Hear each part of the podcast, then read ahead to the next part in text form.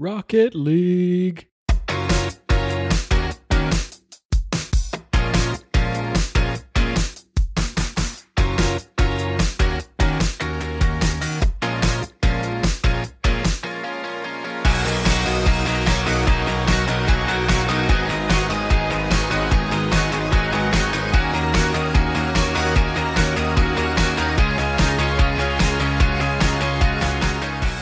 Welcome back to another episode of the Laravel podcast. I'm your host, Matt Stauffer, I got two guys joining me. Can you introduce yourselves? I'm Jeffrey Way.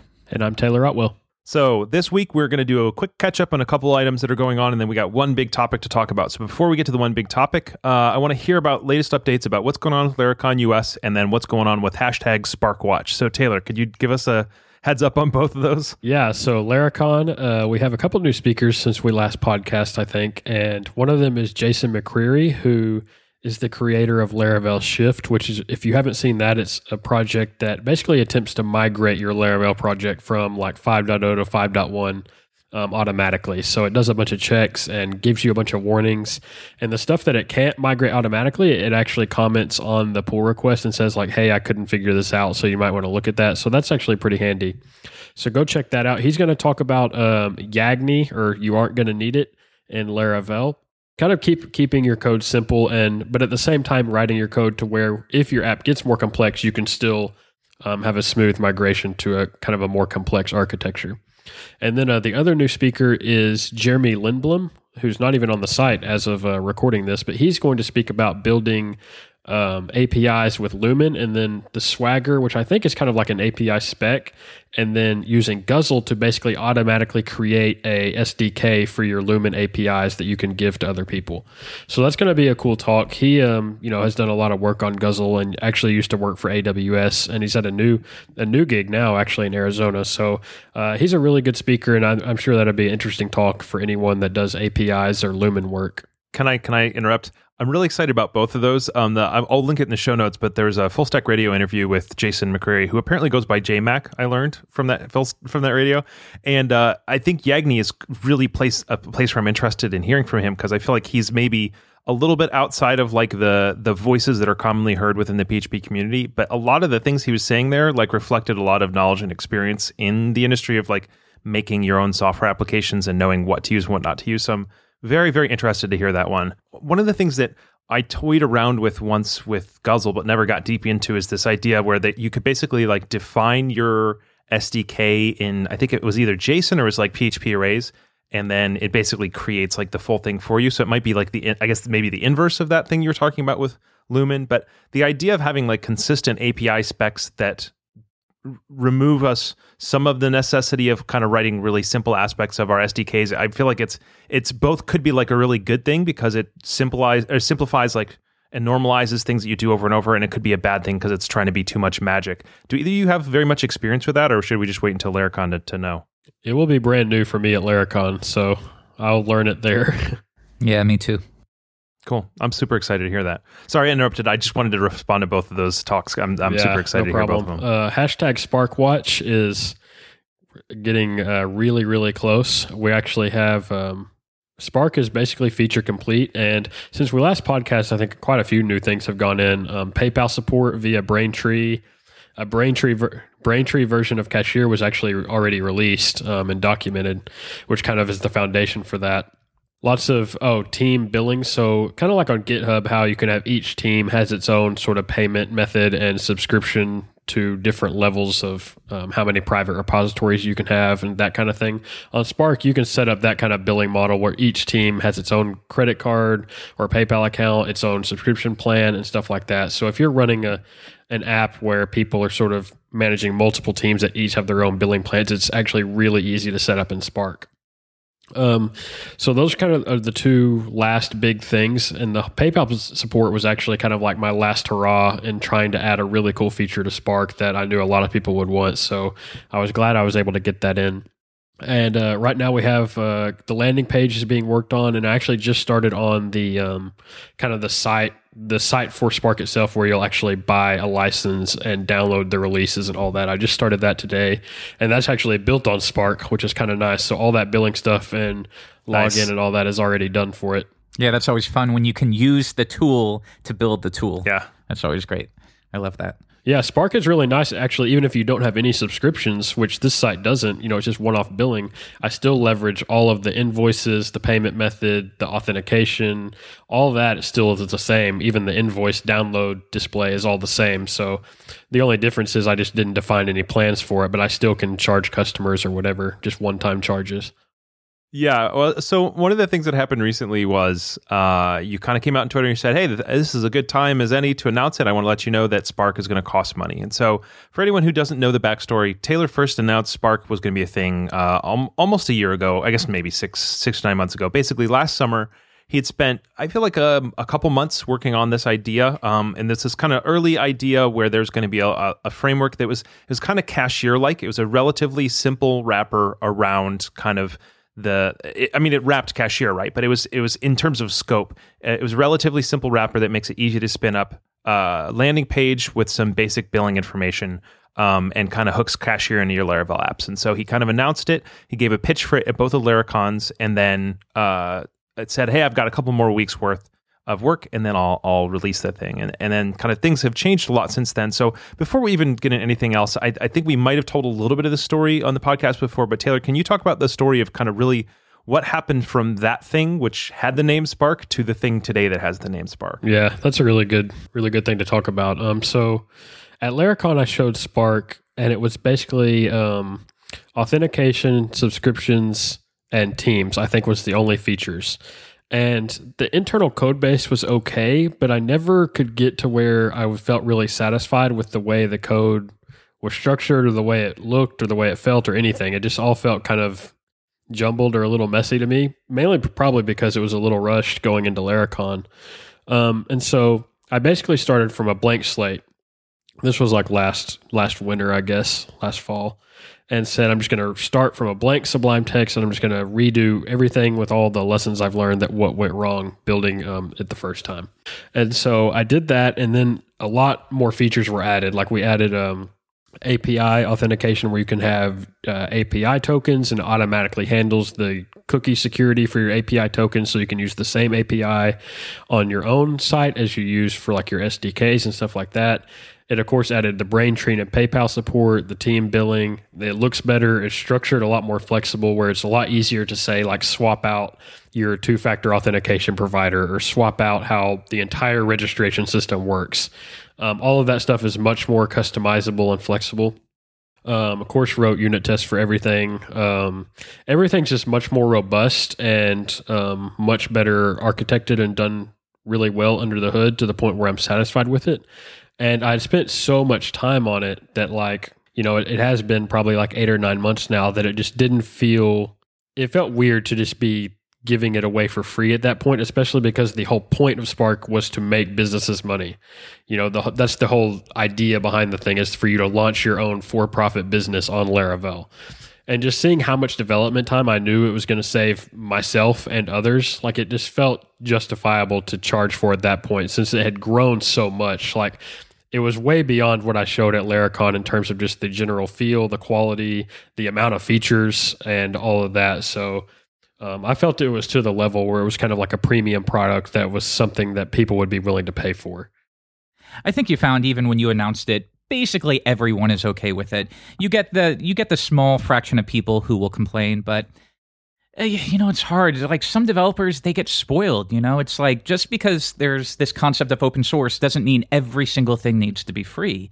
And i think it's especially tough from the point of view of like a project maintainer like yourself because sometimes they're the last ones to make money off of the thing, right? So, like with Laravel, you're spending hours and hours and hours and hours working on this. Everyone takes it and makes money off it, but then they forget sometimes that the person who actually created the tool isn't making money off of it. And, you know, you got to put food on the table.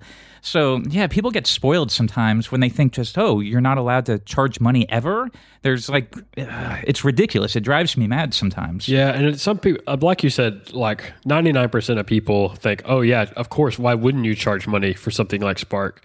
And I think the people that maybe don't like that it costs money aren't looking at it from more like a business perspective where if you have a team of developers and you have to assign a developer to write all of that code that you would have to write if you didn't buy Spark, that's going to take any average developer probably at least 2 weeks to write all of that so when you talk about paying a developer salary for two weeks, that's probably a couple thousand dollars at least. And so if you could buy if you could buy something for just say ninety nine dollars, just making up a number, I don't know what Spark will cost, but that saves you a ton of money. I mean, if you're so if you're a business, it's kind of a no brainer to just if Spark works for your use case, like you would you should definitely use it because it's going to save you thousands of dollars in development costs. Not to mention, it's going to be better than what you could make on your own realistically. Yeah, most which likely. is, which is very true. Especially like I've had to write all of this stuff on my own. And when you're dealing with team billing and subscriptions, there are so many points where something could go wrong, where you don't catch a webhook and you don't cancel a, all of that stuff. If you're not careful, you can really get in trouble. So um, if I could drop ninety nine dollars and just have all of that taken care of, I think it's pretty awesome. Yeah. Yes, because Spark was kind of carefully built over a period of six months. So if you compare that to kind of rushing through your subscription or team stuff in a couple weeks, yeah, hopefully Spark will be a little bit better set up than you know just kind of home growing it or rushing through it yourself. And I, I, I agree. Uh, of the folks who I've seen complain who've been probably zero zero zero something percent, um, the almost I think maybe every single one of them has said something along the lines of, "Well, I didn't actually have any uses for this, but I wanted to play around with it." So I think there's something to be said about folks who are the the intended audience. There's always whatever it is, it's a paid thing or free thing. There's people who are the intended audience, and there's people who are not. And the people who are not the intended audience won't understand decisions that are made with uh, kind of thought towards the intended audience. Um, but it prompted an interesting conversation, not just in terms of uh, relationship with Shift or with Spark, but also about other things. And it's funny, I accidentally said Shift because Shift costs money, right? And it's an open source project that somebody could have released for free. And and um, you know, uh, Laracasts cost money, and well, why isn't Jeffrey doing that for free? And um, recently, Evan You, the, the creator of Vue.js, just um, announced that he's hoping to get to a place where he can work on Vue.js full time. I'll link to that that announcement's in the show notes. And so he's trying to figure out what does it look like to make money for that. And so far, he hasn't, you know, done any of the things that people get people frustrated. But instead, he's saying, well, what if um, I think he's support me on Patreon or something like that. And that's one that I think people are a little bit less averse to. But the problem is, uh, you, I think you'll find that content creators are less likely to actually get support from things like GitTip and Patreon. People people like it, but it doesn't actually tend to earn you that much money relative to some other options. So it's very interesting. So, and we wanted to kind of just have a little bit of a chat around the general idea about open source and money. So we've said a few things about why Spark costs money, and I think it kind of makes sense. Anybody who understands the benefit they're getting from it kind of can look at it and be like, yeah, well, if I'm going to save a whole bunch of money, then that's cool. But I, it's interesting because this is like a long running conversation. If you look at the difference between WordPress and Expression Engine and Craft and Statamic, it's that same kind of thing. And so people are looking at it and saying, well, I could use WordPress for free or I can basically eat $300 and then, you know, use expression engine and stuff like that. And and one of the places they've gone is that, you know, someone says, "Well, wait a minute. So I'm I'm paying $300 for a, a expression engine license and now I have to do 2 2 weeks less of billable work for my clients. So I'm losing money all across the board." And and as someone who runs a client services company, even in that context, it's only that way if you basically make your money by like trying to uh, you know, if you're if you're fungible, basically, if the, if the work that you're doing is basically just hacking out crappy code versus being kind of unique and and and actually adding some value. So to me, like tools like this that get the rote stuff out of the way, they don't they don't threaten my company's usefulness because they just allow us to be even more unique. We're now spending less of our time writing the same subscription and billing code over and over again. It's now more of our time doing uh, unique things. And I think that your approach towards your business and what you're actually using these kind of tools for is different. So one of the things that I, I, I, talked to you about when you first started talking about doing this is I wonder whether I would do this for my open source side project apps, right? That I never intend for them to make any money, but sometimes I decide that I'm going to do a little bit of billing. And at first my response was, you know, well, I'll definitely use this for Titan, but I'm not going to use and and this we're talking about making money in open source in general, but let's talk about money spending money in open source, right? Because that's the other that's the kind of inverse of it. I was like, I don't think I would do it. I don't think I would use it for one of my side projects, but I had to stop and think about it. And like in my side projects, I'm I'm trying to find the ability to afford hours um, to work on things. You know, and my my time is precious. It's time with my family. And if I had a side project that needed to make money, which is the only one that would actually merit Spark, could I save myself five hours and nights and weekends with my family by spending you know a couple hundred bucks or whatever it ends up being for Spark? And then I stopped and thought about it, and even my kind of conception around that shifted. So I wanted to ask you guys a thing. Uh, have you, and this is outside of Spark, have you ever found spaces where outside of business uh, you've kind of been willing to spend money on something, whether it's a piece of software or whatever, just for side projects or open source stuff. So I know, you know, like one of the things we talk about is is gear, but is that is that maybe part of the conversation is uh, being willing to spend money on things that aren't part of your day job or aren't for a client or something like that?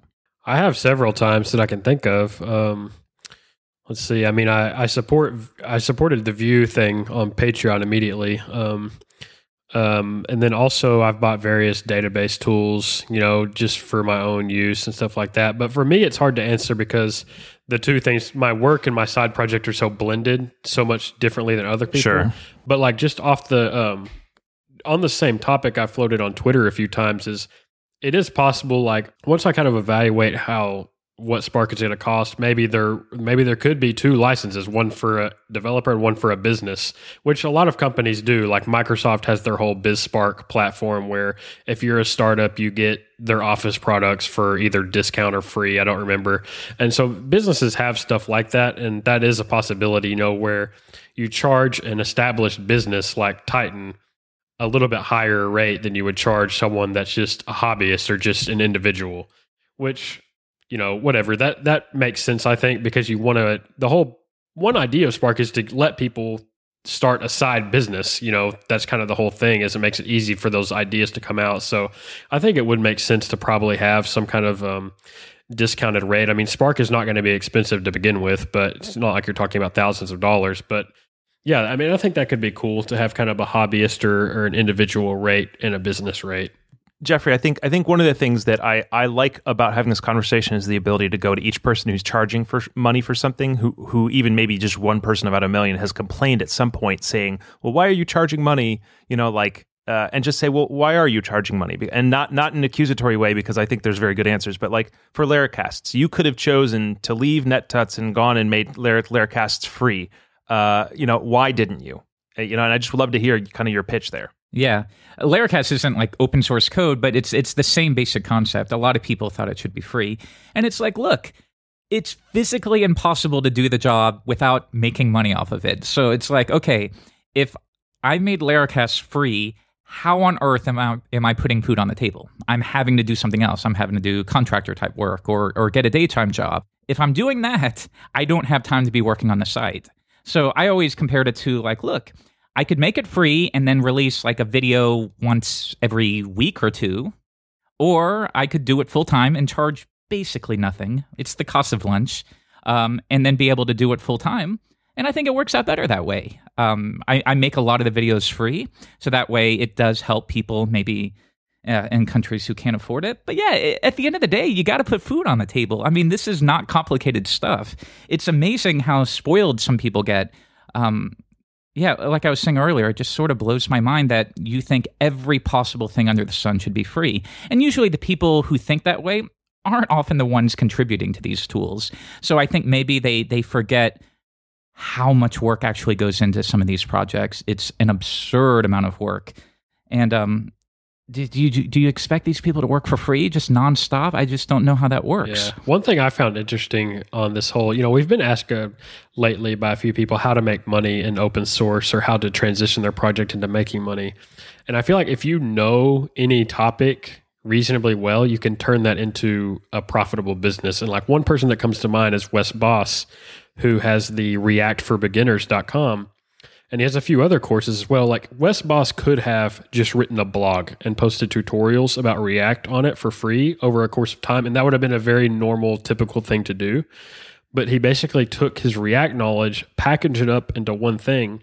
And if you go to his website, you can see right there on the website, it's sold over 4,000 times at $50 a piece. Now, like you can just do basic math on a napkin and find out that he's, you know, that course has made about $200,000 at the least compared to just blogging and giving it away. And I think more people should consider like if you're if you're an expert in something or you're knowledgeable about, about something, don't be afraid to charge for that and don't necessarily feel bad that some people will kind of badmouth that because the vast majority of people are more than willing I feel like to pay for something that gives them value. So yeah, I mean definitely, you know, make yourself an expert in something and then put that knowledge out there. Yeah, and the reality is, I think you can do both, right? You can do some stuff that's entirely free and entirely open source, and then other stuff you can make uh, some money off of. What's wrong with that? Yeah, I mean, and they kind of great. They kind of feed into each other. So if you have kind of like some free stuff on your blog and then you have some premium courses or videos or books, your blog can kind of feed into your business and vice versa. Yeah, exactly. And in case you think that this is something people only do with open source, um, I run a software as a service and have run it for five years. And there, it, its primary competitor, in quotes, air quotes, is uh, an old piece of Windows software that people have used for ages that has you know been around for just a really long time that's free. And the, the people who made it made it by basically getting donations to make it. And so people will always come to us which is a modern sa- software as a service which has all the costs of running a software as a service business and everything like that and say well why isn't it free? So even in like an an, an application like this they're like well why isn't it free? This other one is free. Or, or why is it why isn't it free? Asana's free you know, why isn't it free? Dropbox is free or whatever. And so even even when you step like yes, people might use open source as the justification for uh, to expect things for free, but if that justification is there isn't there, they'll find another one. It's just the the concept that like everything should be free and I should never have to pay money for that. And and someone who has that mindset, I, I encourage you to to really consider the value of what you're getting for people. But who's some for someone who's like worried about the people with that mindset, like nothing you do will make them happy, right? Like, so don't don't even worry with it about it. And yet, people do come to us asking about how do I make money with open source stuff, and it's it's recognized that the vast majority of us really appreciate what you're doing, and there's ways to monetize it. And it might be asking for Patreon supporters, it might be monetizing, you know, work you've already done. Maybe you bundle up some of your blog posts into an ebook or whatever it ends up being. There's a lot of options, and I think people are more open to supporting kind of like a good person making good content than I think maybe we tend to think about. Okay, so let's say you start an open source project and it's doing really well. You have tons of users, and you decide you want to go full time on it. So Taylor's already mentioned maybe you could do like a video course on the subject. Uh, what other ideas are there? It can be tough sometimes. Yeah, it is tough. The inf- I feel like that info product is sort of like the easy win because they're easy. Well, I mean, they're not easy, but they're they're less work than maybe building a full app or something and it sort of is a quick way to get some some revenue going especially if you're especially if you're like an authoritative figure on an open source project like evan is with vue or like me or, or jeffrey or one of us would be with laravel where people really look up to you for knowledge in a certain thing. Um, i feel like the info product is a really easy way to bring in some revenue but beyond that i think it gets a little tougher to to figure out how to monetize open source without just asking for just pure donations well, I think if you're the author- authoritative source of information about a thing, then you have need to find the places where being that authoritative source gives you an edge over other people who are making money using your thing. So one of them is if you're the one who who created it, your videos are going to be more valuable, your books are going to be more valuable. Um, your newsletter is going to be more valuable, though you know people don't tend to charge money for that. But also your your consulting and your code review are going to be more valuable. And so if you have a thing that you're going to do that basically I will travel to your company and I'll teach you A to Z of, of my thing for X amount of time, or I will do X number of hours of code review for you, or you know, whatever else it ends up being. Like think about the places where you knowing more about it than anybody else um, is valuable. And also there's a thing thing to be said for just like companies knowing that they have access to you in case right? And so if you basically like provide a, an ability for them to have access to you in case um, that both helps them know that hey, if we ever end up getting totally screwed in a really bad spot, we can reach out to you and say, hey, can we bring you in to consult on this thing? Um, but it also helps them sell their ability to do this particular thing to the end client because they say, oh well, we have you know, they say, well, how, how good are you at X thing? Well, here's how good we are. And in addition, if anything ever goes wrong, we have backup access to bring in this, this person to do this thing or whatever. Plus, um, as a company, if you're deciding to go on in a technology, of course, you're going to buy everybody in the technology, the books and the videos by the creator or whatever else. You know, so there's a lot of options that like maybe are not what we normally think about because you think about like marketing and making money from the individual developers. But like if there's an actual business info ecosystem kind of around this this open source project that you're doing, there's a lot of opportunities there that might not be the first thing that you think about. All right, guys. Uh, anything else we want to talk about before we uh, we close it off for the day? I know we got one last thing. Uh, what's the name of the game? Rocket League. Let's talk Rocket, Rocket League, League for a second. So I I've never played this game. I understand that you're in a vehicle of some sort, and the vehicle of some sort is playing kind of like soccer, right? Okay, you, Rocket what's, League what's is the deal soccer with, with cars. That's all you need to know. The okay. cars can fly. Soccer with right. trucks. The cars have jets. and jets. they can fly. The, the ball is very large compared to the cars, so like you're kind of like flying around trying to hit this big ball into the other person's goal. And there's turbo throughout, scattered throughout the field, so you can kind of scoop up these little turbos to turn on your jets. But if you exhaust your turbo all the way, of course, you're not going to be able to use your jets until you pick up some more turbo on the field. So you know, there's a lot of strategy to it in terms of like defense and, you know, not leaving yourself vulnerable to the other team. But it goes all the way from one verse one to four verse four. And of course, Jeffrey and I have been playing 11, 11 straight 1v1 games. Which I have lost. Yeah, every single one. I wasn't. Look, I I'm wasn't gonna going to mention that.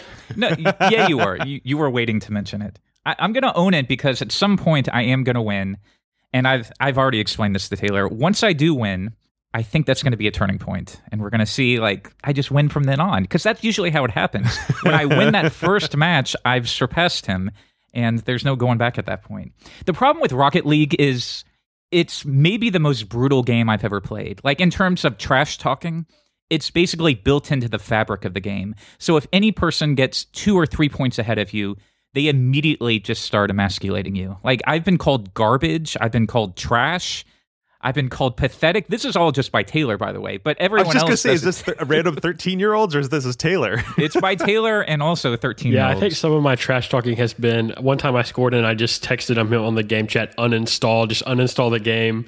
Um, try, please try, please quit, embarrassing, etc. Yeah, it's, Oh, and it's so hard because you have like five seconds. You can use uh, predefined messages, but if you want to write something custom, you can write it out on a keyboard, but you basically have five seconds to get it out as quickly as you can uh, before the next uh, match starts. Yeah, I don't feel So- like anyone should have any sympathy on Jeffrey though, because he is the worst trash talker, and this is all just retribution for all his Mario Kart trash talking.